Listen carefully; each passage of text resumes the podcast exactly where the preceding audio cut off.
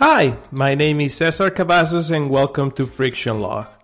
I am joined by my co host, Rick Blalock, and we are here to bring you the best insights of UX, developer experience, and how we experiment with the extraction of joy, struggles, and other emotions when using technologies. Let's get started. Mr. Rick Blalock, how are you? Happy New Year. Happy New Year. It's been a while. Been weeks. Yeah, yeah, yeah. It has been a few weeks. Not that we yeah. haven't done anything with it, but at least we haven't recorded this podcast, so I kind of miss it. Our little yeah. experiments. Yeah, me too. I mean, I think weeks measured in tech years. It's been like 20 years, Cesar. It's been a long time. Oh, and the news moves so fast. Like, there, there have happened many, many things in the last few weeks, and feel like it feels like forever ago. I was listening to our last episode, maybe last week, just because I was trying to catch some nuances on on the chapters and and some of the things that I that I do during the mm-hmm. editing. Mm-hmm. And it has been a while. It, it, it I was like, ah, I missed that. Maybe we should do it yeah. soon. And here we are. Yeah. Yep.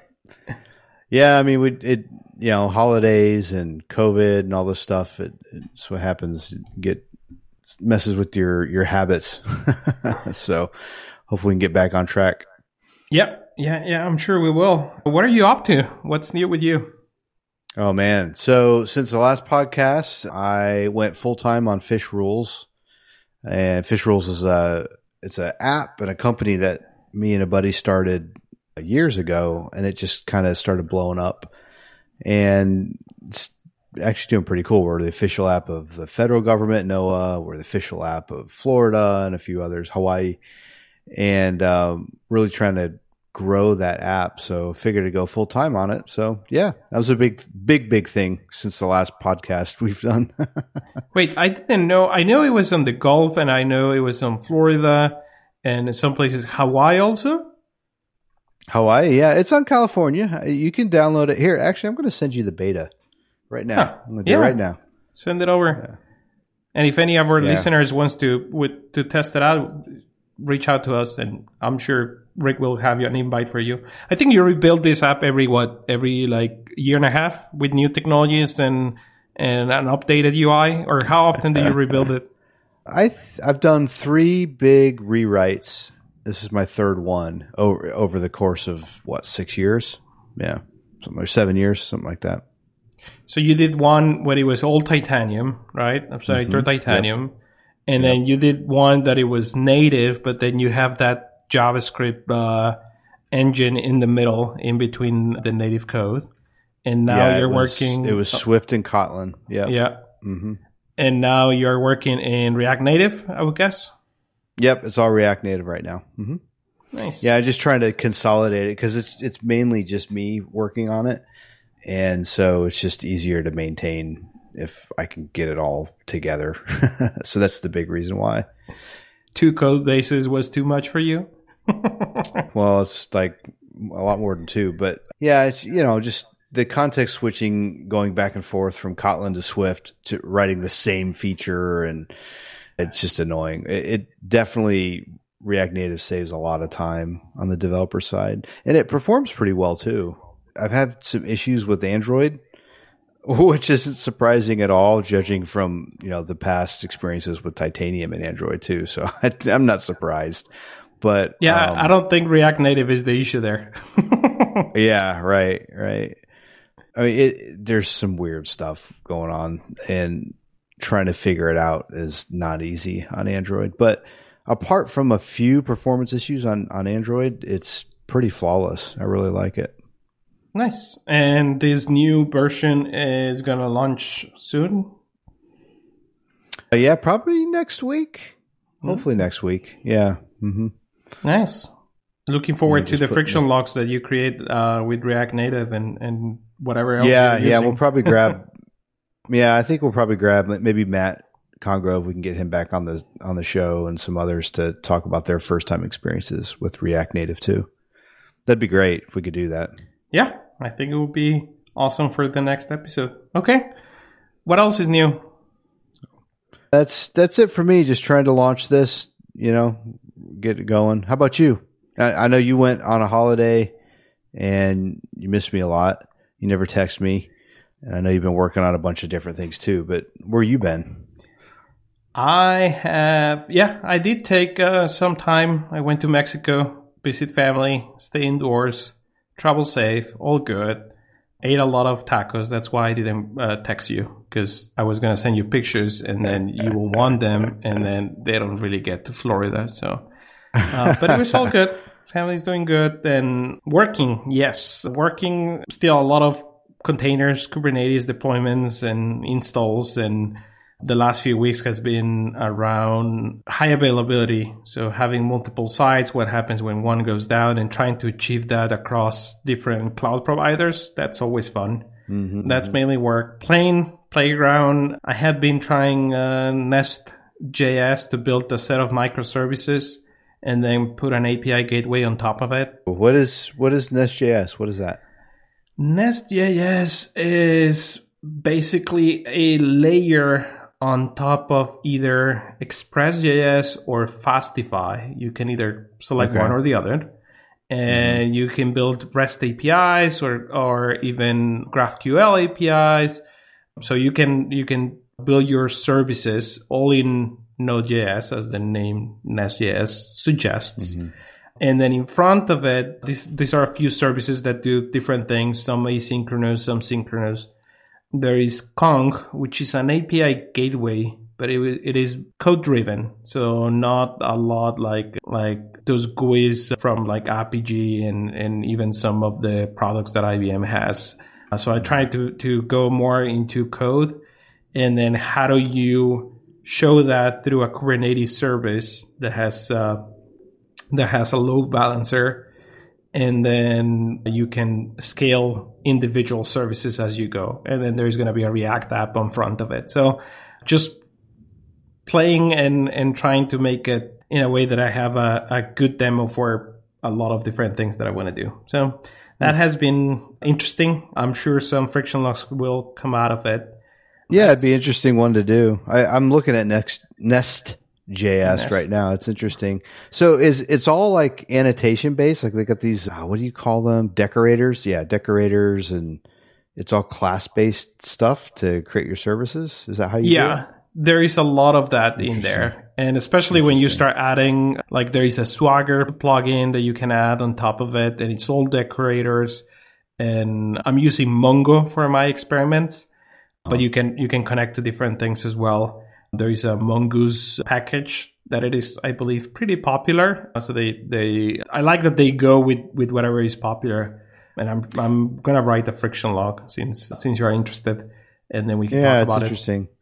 Yeah, who's who maintains it? Because it, it looks like it's a very okay. So uh, maybe I'm passing judgment here, but excuse my judgment, my judgy eyebrows here. But it feels like a very Java y enterprisey kind of framework. It, that's what it looks like to me. It is. It is enterprisey. Yes, and that's part of the reason why I I wanted to try it out. There are a few things that I wanna that I want to deploy with that that require that enterprisey kind of like oh if I gotta pay for support I gotta get support. So it's not the wild west of, right. of some of the tools that you explore. So yeah, I, I think you got your idea right. Java, I don't know. It feels like it feels like Express with decorators. That's how I would put it. And yeah, decorators maybe it's too Java. Yeah. I guess I don't know. It's nice. It's interesting because you have the ability to use Express.js as, as your foundation or Fastify and I chose Express.js mainly because I wanted to be this enterprisey thing. But Fastify mm-hmm. is a little bit newer and it's faster and it has it has other things, but it has more risk on that on that particular enterprisey. I'm gonna keep calling it that. I like it. right. But it's nice. It's it's a good experiment. I'll see how how it goes. I gotta test it out a little bit more, but should be fun. and well, I went to Mexico and I ate a lot, so I decided to try my three months uh, free of Apple Fitness Plus workouts to work to work off the tacos and Of the course. enchiladas. Yeah, okay. All right. all the good stuff. I don't think we can do a friction log about it, but as a consumer, the videos are very well done. And I have no experience with any sort of exercise through the TV kind of a scenarios. Like I used to go to the gym and I go outdoors and I jog and I walk and, and stuff like that. Never actually done any any sort of videos. So to me, it's all new. I don't have anything to compare, but it is nice. And you get tired. Earlier today, I did a um, what's the name? HIIT, high intensity intensity interval training. That's the Mhm. acronym. You Yep. guys like acronyms too much. True. It is true. So I did one of those and, and I got tired. Eh, But it is it is fun. It's the weather is not so nice here. We have a storm that has been around for the last two days, so it has been a good experiment. I don't think I'm gonna come back with a friction log, especially not with a video of me trying to do it. But Right. it is. I think that's all. That's up. Food, exercise, work, play. Nice, nice. So today we're, on this episode, we're going to do a friction log on Figma. Figmas are really cool, up and coming. It's actually, actually that's probably even not even the right term. It's not up and coming anymore. It's dominating uh, the design industry for designing digital things, apps, and stuff like that. And uh, I've used it a few times in the past. Actually, when we designed the fish, the friction log website, I used it. and then at a past startup at Pinpoint, we used it too. So I, I really like it. I think even down to the architecture and how they built it with WebAssembly and stuff, it's it's really cool. So I'm excited that you did a first time experience on it because I kind of want to hear from a developer perspective who is a creative developer. I'd love to hear like the first time experience and the expectations. So I'm I'm really glad that you did this one and and we could talk about it. Um, Oh yeah, it cool. was it was nice. It is. I actually recorded it. We haven't had a a YouTube recording of one of our friction logs in a while too. So I I try to record it and talk through what I was thinking. It helped me create some of the points. That's probably why I got I got so many logs in Right. um, in the friction log. But yeah, they they announce or promote themselves as a collaborative interface design tool. And I am no, I, I know enough of design to know that I want a designer when I'm building something that it is great, but I still like to play around it. I know what it, what it looks good, and I know when an interface, like I know Apple's human um, interface guidelines, so I know what an iOS app uh, should look and feel, and what's new with the iOS 13, 14, whatever version. So I know a little bit about it, but I am no designer. I mean, I have Photoshop, but I don't uh, use it once every two months. right. Let's put it that right. way. So not a designer perspective, but they do they do promote a lot the collaboration, and that includes designers, product owners, and developers. So I went out and we're we're doing this, trying to have this series of Swift and a little bit of mobile development.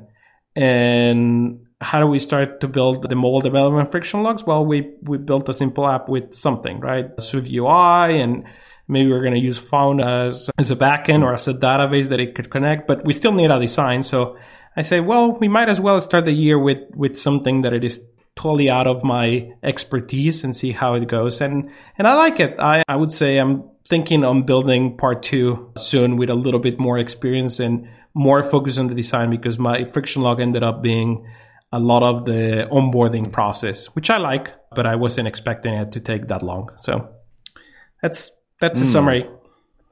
Mm, can't wait to dive into that one. All right. good, good, good. All right. So you kind of covered about, we always like to cover the persona. It's you. So you kind of covered that. I am curious. I'm looking at in the friction log notes that you have, you mentioned that you use Safari 14. Why did you do that? Besides wanting to torture whoever works at Figma uh, with this friction log, like what, what, what, what made you decide to use Safari 14? Just because it's the default browser that comes with Mac?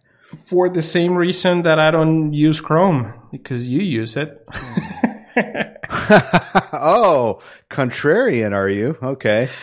Well, I, I always like Safari. Just, I don't know, it, it's simple and I never use it for development because the developer tools are, are way better in uh, mm-hmm. other browsers.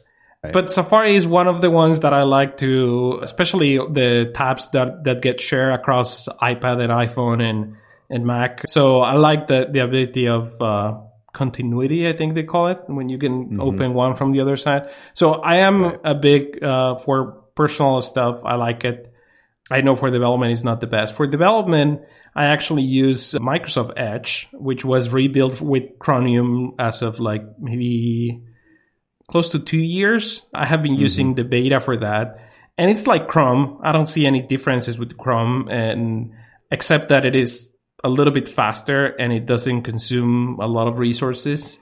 Obviously, if you have a bunch of tabs, then it will. But so I try to stay away from Chrome because I think it's becoming Internet Explorer. And I know you use it. So I was like, I signed up on, on Safari by the time I, I was recording and I was like, ah, I'm just going to keep going and see how it goes. And I was surprised. It works fairly well. That might mm. be hmm. a friction that I recorded that it was like a bug and that might be Safari related. But other mm-hmm. than that, there wasn't really anything that I couldn't do or that it said, hey, you need to use Chrome for this or that. So somebody in Figma mm-hmm. is supporting Safari and I appreciate it. oh, awesome. Good, good. Okay. So let's let's get right into it. Usually we start off with delights overview of, of some logs, and then we start with the delight logs. So I'm looking at these right now. One of the things you mentioned in like just general notes is you wish that there was more, I guess, prescriptive tutorials, like let's build a login screen in 10 minutes type video tutorial versus a bunch of text to describe it. So, so tell me about that. So for that, let me tell you a little bit the experience. So you create your account, and you can see it on the on the YouTube uh, video.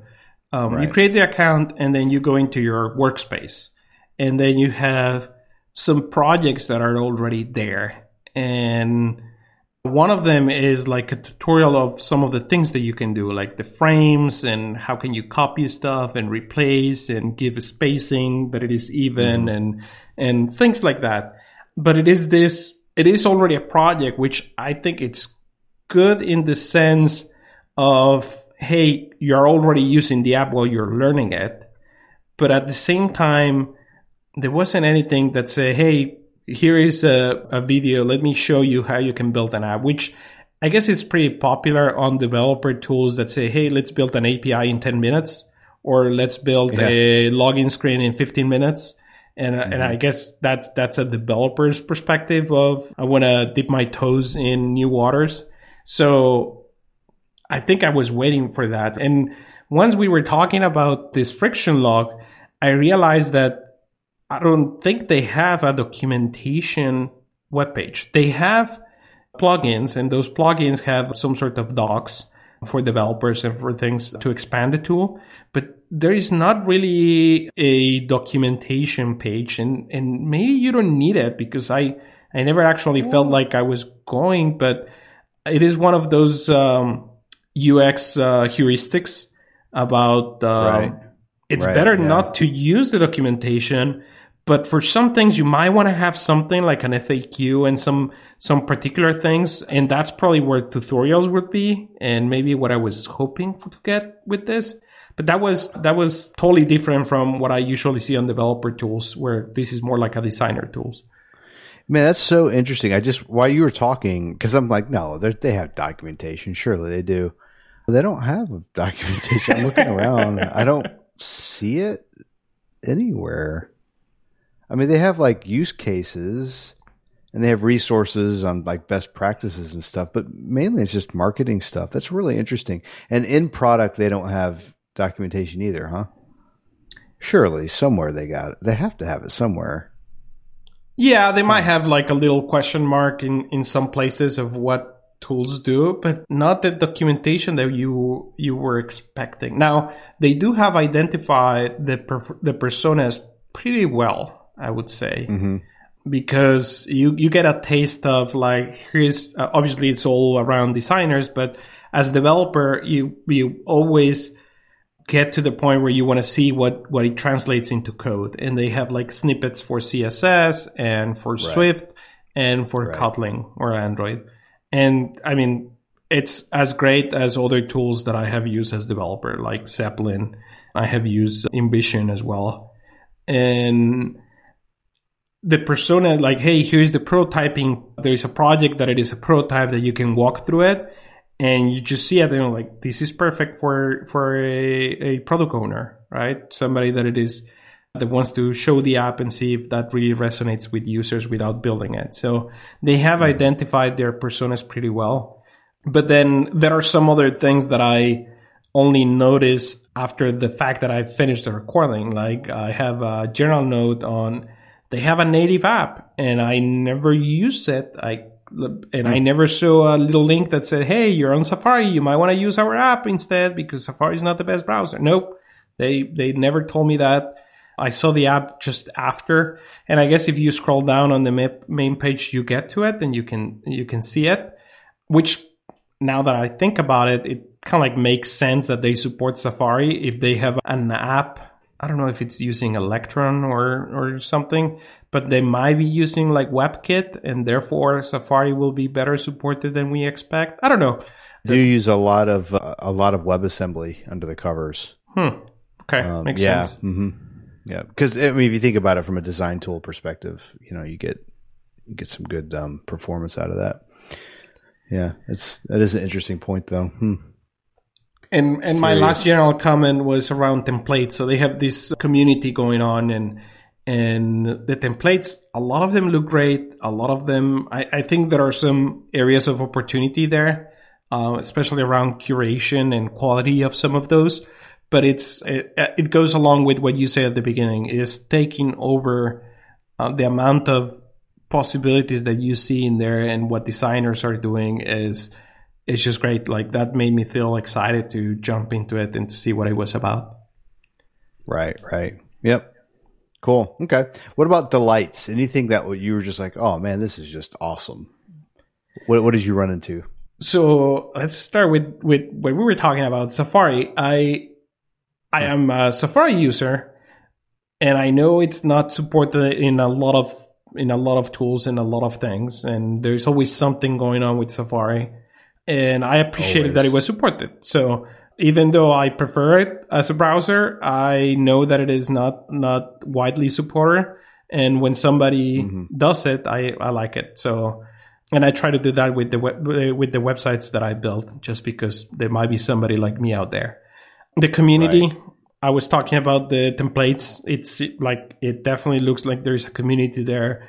Like I was gonna be able to, as a non-designer, find some tools and assets to build what I was whatever I was trying to build and, and we we haven't really thought about that but it was I basically want to build a simple app where I can I bring all this cheese and and a bunch of like tortillas and stuff like that from Mexico and I put it on a chest freezer and I I keep a paper log of whatever is in there so I know like I can my wife and I can figure out what we're gonna eat and like oh let's do this and I want to digitize this. So I was like, I might as well build a simple app that we can that we can have and, and track it and and publish it out there. I don't know.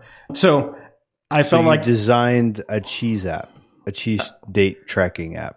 Freezer storage inventory app which cool. there are somebody else already did one in in the app store i think but so. of course of course. Well just the- just like if if you're ever pitching it just say look it's the next robinhood app. For cheese hedge funds are gonna love it. Yeah yep yep yep I, I felt like the community was there with the tools and and some inspiration and some, I would say, default iOS controls that I knew I was gonna uh, I was gonna need. I'm not trying to do anything fancy or anything agnostic. Not even trying to build an Android app. I was just trying to go for iOS controls, and there are templates for that, and I was quite happy to see it. So that was a delight as well. Good, good. So one of the things that has always stood out to me with Figma, and you you put this down as a delight, is friendly UI. And I definitely feel that way too, coming from using Photoshop for years and years and years. And I ended up just stop using Photoshop because, first of all, my use of graphic design things has diminished over the years. And then also, there's like native Mac apps like Pixelmator that kind of do it for me, and it's nice and clean. But then when I needed to use something more robust, um, I have Sketch as well, but it's kind of heavy. I just, I don't know. I just, there's this really nice connection in, with Figma's UI. It's simple. Things feel out of the way. Like Photoshop feels so cluttered compared to Figma's UI, which is cool. And you mentioned here that you never felt intimidated or left out because of like I don't know, maybe feature bloat or, or like too many options, and so that's overwhelming because you saw too many options or something. Like, what did you mean by you never felt intimidated? Yeah, it wasn't complicated like Photoshop. Photoshop can intimidate anybody. There are so many things that it doesn't matter how much time you or I have been using Photoshop. I always feel like I'm not using like not even close to 10% of what it can do. Mm-hmm. That is that is a fact. And here I felt like I was right. trying things and, and I do have some frictions around like where do things are and some of the properties and, and some functionality that wasn't like super intuitive. But that doesn't mean that I was in, like, that's, that's just me not knowing the tool, mm-hmm. but eventually I will learn it and I will know where things are. Just like I know what commands I use when I'm building something with a new framework or like I know it's something that can be learned but I don't feel that dredge of like, oh, it doesn't matter how much time I spend on it because I'm not a designer. I'm not going to spend full time on on this tool. I'm mm-hmm. never going to learn it like Photoshop. It feels more like, oh, I can I can get around this, and if I have a designer that it is helping me building a UI, I can jump in and I can do what the tool says that I can do, collaborate and, and add some comments and grab some snippets from code. And it, to me, it was just friendly. I felt like it was it was the right tool for my my persona, my profile. That's cool. So so you'd say like if we bring up UX laws, so Hick's law, you know, time it takes to make a decision increases with the number and complexity of choices. That we've talked about that several times in other podcasts. So you would say that they definitely are aware of Hick's law. I mean, that's what it sounds like, right? That the fact that you didn't feel like you were overwhelmed or anything. Yes, I definitely felt that I think they are missing a little bit that law on, on the templates in the community. I think they're mm-hmm. in, in, there. There's an exponential a set of decisions and options that you can choose, so that that plays the other way around. But definitely talking about the tool and the product that they're building, yes, uh, I would say uh, that's very accurate. Got it. Well, okay, so let's jump over to a friction then. So let's talk about the template overload that you mentioned. So, I mean, if you if since we're talking about Hick's law, so you're saying there were so many community choices and things to pick from. You were overwhelmed with where to start or how to continue on in the project because you went like what jumped over to a template to check it out and then you got lost. Like explain some of that flow to me. I know it's on the video to a degree, I guess, but explain explain that. Yeah, no, I think that's a great question. So I went into community templates, right? At some point, I click mm-hmm. on it on the video, and, and I went a couple of times. One when I was just exploring, and one when I was actually looking for iOS controls. And it looks like it's this grid where you have community templates. So people uploaded stuff.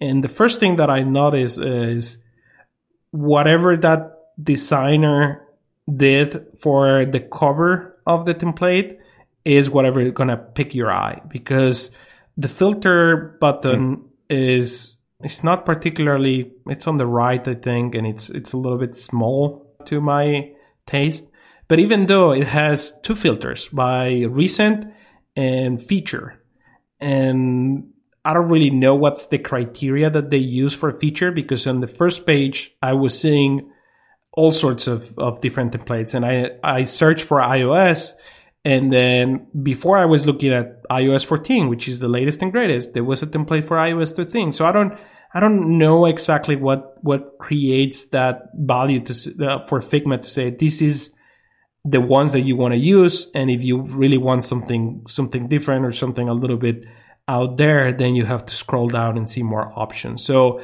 I wish kind of like there was a popular filter where I could cut through the noise or like there, mm. there is something that can be done there filtering wise and how the, the information is presented. I have no idea what they use for their sorting because they have some sort of I want to say votes and, and likes and stars. I don't I don't recall the control exactly, but it doesn't make sense from a sorting perspective. I don't know. It, it might be something that again designers, creative people don't need any of that and they just go and start scrolling and it's more like a browsing a magazine but that's not me so that that's that's when i felt overloaded that i was maybe using a good one maybe not and i think i jumped between a couple of ios templates for ios controls because one of them didn't have the the tab bar or the the switch that we that we use or that i was planning to use so mm-hmm. that's that's what it meant yeah Interesting. I'm, I'm looking at it right now. It kind of reminds me of Dribbble a little bit, but do you peruse Dribbble at all? No, I, I Dribbble. So, yeah, no. are you are you not? Yeah, okay. So yeah, so maybe it's a designer thing. That's an interesting point because like I literally probably go through Dribbble three or four times a week, just seeing what new trends and what people are, are have built, and it reminds me a lot of Dribbble, where it's just card after card after card of of here's a design, here's a design, here's a design. It's it's like the doom scrolling for designers. I guess it makes sense. It's it's and now that you that you I'm looking at it now that you mention it, it does look more like a showcase kind of page for the community mm-hmm. than hey here are some ideas that then you can grab and import and some some controls and some like useful things. It does look more like showcasing and I mean there are some amazing things there, but but for what I was hoping for, I don't think I I was in the right mood or or mindset to really find what I was hoping, and I felt overwhelmed. Mm, okay, all right, that's very interesting. Yeah, this is like dribbble for I, am scrolling through right now as we're on this podcast. it's just it's dribbble for Figma. Interesting. Okay. So one of the frictions you mentioned, and this is, I want to talk about this one. We don't have to talk about all these logs, but this one specifically because onboarding is so crucial. And you mentioned that's a friction, and I really want to hear why you think that was a friction. So creating an account was a delight. It was like three clicks. I think I used Google accounts and and tied to our friction log account. So that was that was dead easy, right? And then once I jump into the workspace that we were talking about, there was a little coach mark to say, hey, start here. And then that opened a blank project. And I was like, okay. So I started exploring there, but it didn't really tell me anything. And we are talking about there Wait, no- a, a completely a completely blank project? There wasn't anything in the project, like a canvas and some stuff on like click this button to do this or whatever.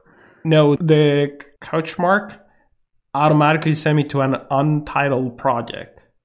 And hmm. interesting. Uh, you can drag things and stuff like that, but I had to go back and then that's when I saw the Figma Basics project and the wireframing in Figma and the prototyping in Figma, which are the three main projects that they, or I guess there are four that they give you, and they give you another one for a, a design system, like some sort of team colors. Mm-hmm. So, but the moment, like the moment I arrived, there was a button that sent me to create a new one, and a new one was blank, and I was, I wasn't mm-hmm. lost because I was in exploring mode, but right. it was like that's when a video can come uh, pop out and say, "Hey, let's build a simple screen and let's do this and that." So I had to come back, and then I I started to I guess Figma basics, and then I think I jump into prototyping. So I, I did a couple mm-hmm. of things. I don't think I did the wireframing one. So so were you? So what I'm hearing is you once you backed out of that blank template, you saw, hey, there's a couple example ones here, and it sounds like those didn't match up with what you were looking for. So, w- were you looking for more like use case driven examples? Like, hey, build. Uh, actually, uh, previously you mentioned something about it'd be nice to see a video where you just build a login screen or something. Is that kind of what you're looking for? Yeah. Or okay, interesting. So so like here okay, so I, am just trying to dive into this because I want to I want to understand the friction here. So I mean I understand the friction, but I want to understand how to solve it. So if they would have had a Figma document that was build a login page in 10 minutes or whatever, like your video idea that you had, and in that canvas, they literally had on the canvas step one and then it tells you to do stuff or has an example. And then step two and you you just like move the cursor over the, the whole canvas you move over and you see what step two is. Would that have been something that helped you through that? Or would you still rather have seen just like watched a video? I think i would have preferred the video mm-hmm. just because who i am.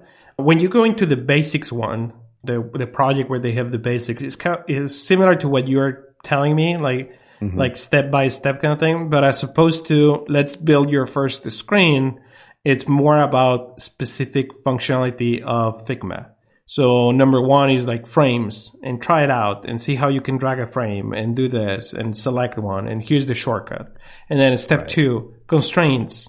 Step three, components, styles, smart selection, etc. Right? So there are, mm-hmm. uh, I guess, there are like eight steps all the way to sharing it does have some commenting and stuff like that. But I I never built something out of that. I was just going through it, trying to replicate what they were telling me, and and to me that was again maybe because I have a developer profile, I, I need something with a goal and, and not as creative or as explorative. But to me, that was like, oh, I wish I like I saw one of the samples. I think they had a login screen and they had like a little chat screen that you mm-hmm. play with styles and whatnot. I wish I was building that thing. Like I wish they were telling like, hey, add this and then add that and then move this constraint here. These are constraints. And then you can select this and create your own style. And here you go, your first screen and you have used these five things from us. Hmm. Cool. Okay. Yeah, that makes sense. So that is that is a different type of persona. Uh, when I say different, I don't mean abnormal. I just mean I, it does feel like it's it's different from how Figma set up because Figma kind of in my in my impression of it is they're assuming you're going to want to explore and you know beat your head against the wall 40 times while you're doing that to to learn it, it, I definitely get that impression. So I can see that. I can see where you just want to watch a video of, uh, you know, 10 minutes, zero to, to 100 miles an hour, you know, that makes sense. You know, it's, it's interesting. I was reading a, um, a UX thing from the Nielsen Norman group today, actually, about false consensus effect. And maybe there's a little bit of that in there. Maybe, maybe the false consensus is assuming, maybe they're assuming that everybody using it shares their beliefs of of like, hey, we want to we want users to explore because that's what users want to do. They want to explore, and maybe maybe that's not always the case. You know, it might as well be that because I came in and I knew I was going to record my screen and upload it to YouTube with a very specific goal. Mm-hmm. Um, and just with that, I wanted to progress. I wanted to learn and progress to whatever I was trying to build in the amount of time that I thought I had allocated for it. And that might be mm-hmm. something that maybe I was just playing while I was drinking my morning coffee and that, that, might might have been a totally different experience, right? But I wouldn't have uh, recorded it because I wasn't sure how long it was going to take and and mm-hmm so yeah, there could be two different personas. Now, what you're talking about consensus happens pretty often when you're a developer, right? As a developer, you assume not on purpose most of the time that mm. the users are as technology savvy as you are. And you make a lot of mistakes with that because the way you use technology is way different than people that don't develop tools and that don't understand coding.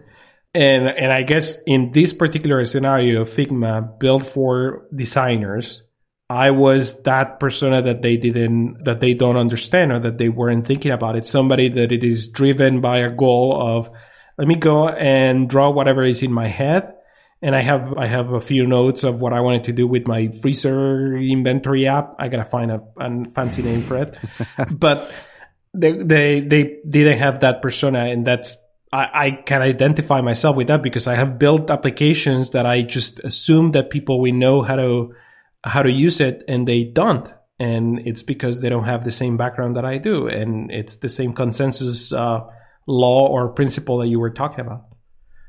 Right, right. Yeah, and and on that, what the consensus fallacy, what at least from the the different articles I read about it today, I, th- I think it's interesting that they all point out that professionals are the ones who fall into the trap because they're so familiar with the problems, they're so familiar with the tools and the solutions that they just assume everybody thinks like them, and you know, they, they assume that hey, I'm a user of this thing, so therefore you know how I look at it and how I think about it is how everybody else will think about it because they're going to be users too. So yep. that's that's the fallacy you can fall into. I, I can see how that that affects your onboarding. It's really interesting. Huh. Now, cool.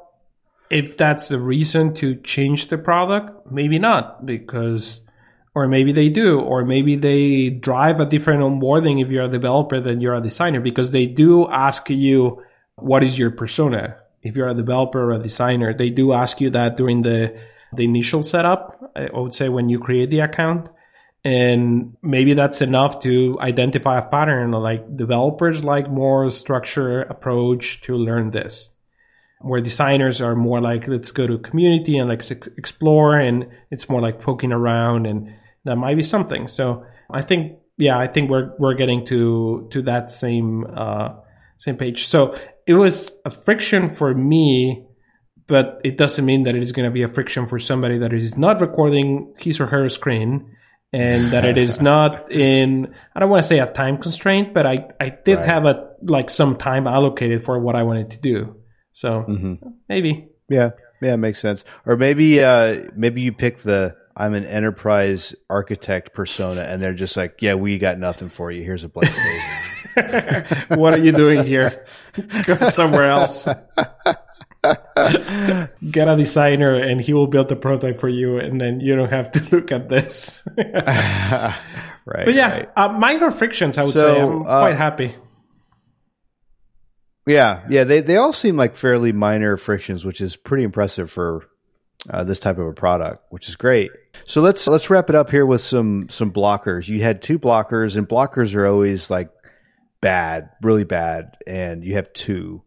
So one of them I don't quite understand is it's the images, the use of images. You said you wanted to replace images and you couldn't figure out how to do it. So I, can you explain that a little more? What happened? Yeah, so in that Figma basics screen, like those eight steps of like, here's what you can do, or here are some features and how they work. One mm-hmm. of them is teaching you how to create a reusable asset. In this case, a row, right? In a, a row with uh, some bubbles of people, I think. And then it tells you, hey, you, you want to use this and this will make this particular element a template or a component. And then you can just drag it in and it will create copies. And if you modify the first one, it will modify everything. So it's a nice approach of reusability that I like. And then the last instruction or one of the last instructions in that step says mimic or mirror what uh, they give you kind of like the final screen. And they tell you with what you learn, mimic it. And part of that screen has those bubbles with images and it has one image that it is the same, right? The first one. And then the second, third, and four are different. And I had no way to to really mirror what they were saying. So again, maybe designers just like to upload their own images, and I'll I'll try to post a screenshot of what that screen looks like in the in the art of the of the podcast. But I wasn't able to just go and say like, hey, here's all the images that you can use, or here's how you get that image. So that little chat window looks the same as what you were trying to to do. So it it was hmm. it was something minor because it was during the onboarding, but I got to the point that I was like, oh, I don't know what to do. and to me that that's good enough to mark it as a as a blocker because I totally lost track of what I was trying to do and and Yeah, all my interrupted your flow, yeah threw off your groove, man. not that I had a lot, but yeah. So that was one. and the other blocker, I think this is probably related to Safari, maybe. But during some navigations, and you can actually mm-hmm. see it on the video, the whole browser screen becomes red, except for the right and left pane. So I think that might be mm. something, maybe how they're building the app, or it wasn't a blocker in the sense that I had to refresh the screen to remove it but it definitely breaks your flow. So I don't know if that's uh, and it's like red, like somebody was was testing, you know, the RGB and put like red at hundred percent and and just draw the entire screen with it. So it looks very bright and and it got captured on the video. Now it could have been that um, the recording software was doing something with the Yeah, uh, right. with the browser window. So it, I don't I don't know if it's something really as a bug of the tool or it was just a combination of like you're using ScreenFlow plus Safari plus Figma and in some cases it will create that thing. yeah, that's interesting. It does sound. I'm looking. I'm reading your friction log now. It does definitely sound like some weird GPU issue or something. Um, Huh. Curious. I just googled it while you were talking too, and nothing came up. So I think. Oh yeah, this is not going to be easy for the developers to fix. They can watch the video as, as many times as they want, and I can record more. But but yeah, it's one of those that I don't even feel confident to. Even if they have a GitHub where I could report the issue, I don't I don't think I can reproduce it either. So it was just an interesting uh, thing. Now I I do want to mention those are the blockers. I do want to mention that I appreciate a lot the reusability aspect. So the way that they create the styles and how you can reuse the colors and apply the fonts as uh, as styles. As a developer, that's something that I'm always looking for to create a uniform experience. And if I miss the size of the font, then I can just fix it once. And they they do take that to heart and they explore in the tool. So that was one of my favorite things that as your developer persona, I appreciate it a lot. And and it was one of the things that I said, Oh, this is good. This is good for me. I like it. Right. Right. yeah. Cool. Good. Did you uh, happen to check out any of the the developer libraries? Like they have this one thing. It's it's like React to Figma, where you actually code your React components, and then it creates Figma components out of that. Have you seen that? Uh, no, I haven't. That might be for part two, actually. Once I start drawing more the, the screens, it's going to be an iOS one, but I, I, I mean, I will definitely try it out. That might be a feature experience as opposed to a first time. Yeah. I think it's they're trying to. f- I I don't think Figma did this. It's somebody else is doing it, but I think it kind of is following the Airbnb because Airbnb had that. Is it was it React to Sketch or something like that, and that's how they did Yeah. their design system. Mhm. So then it keeps all their design assets really consistent and it's tight with code. Uh, It's an interesting concept. Yeah, it's a fine line, but yeah, I I have used definitely it. Definitely a fine in- line. hey, how do you keep it in sync? And yeah, I'll I'll try it out. I'll keep exploring it. I really uh, like it. So, what else? I was thinking on on we talk about personas and and some of the things that we talk on the friction logs is who is this tool for? So you might be interested to know that I think product owners, designers, developers uh, as a as a collaboration tool, this is great. Like if you're a product owner, you can run a prototype, as I was saying earlier.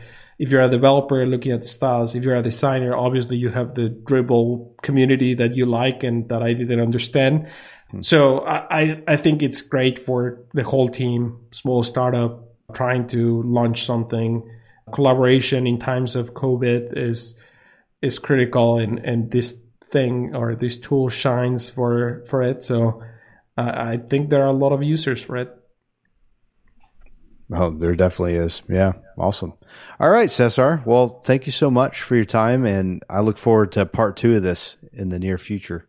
yeah it's good to be back and and i'm sure we're going to come back i think we have uh, more content coming into the blog some other ones from the previous hackathon we also published the hackathon that you and Matt Congrove did, and it's mm-hmm. on YouTube if you want to check it out. And we will be back soon. Thanks for listening. See you later. Well, that's all for today's episode of Friction Log. Thank you for listening and make sure you subscribe on Apple Podcast, Spotify, or your favorite podcast app and visit our website frictionlog.com. Adios amigos.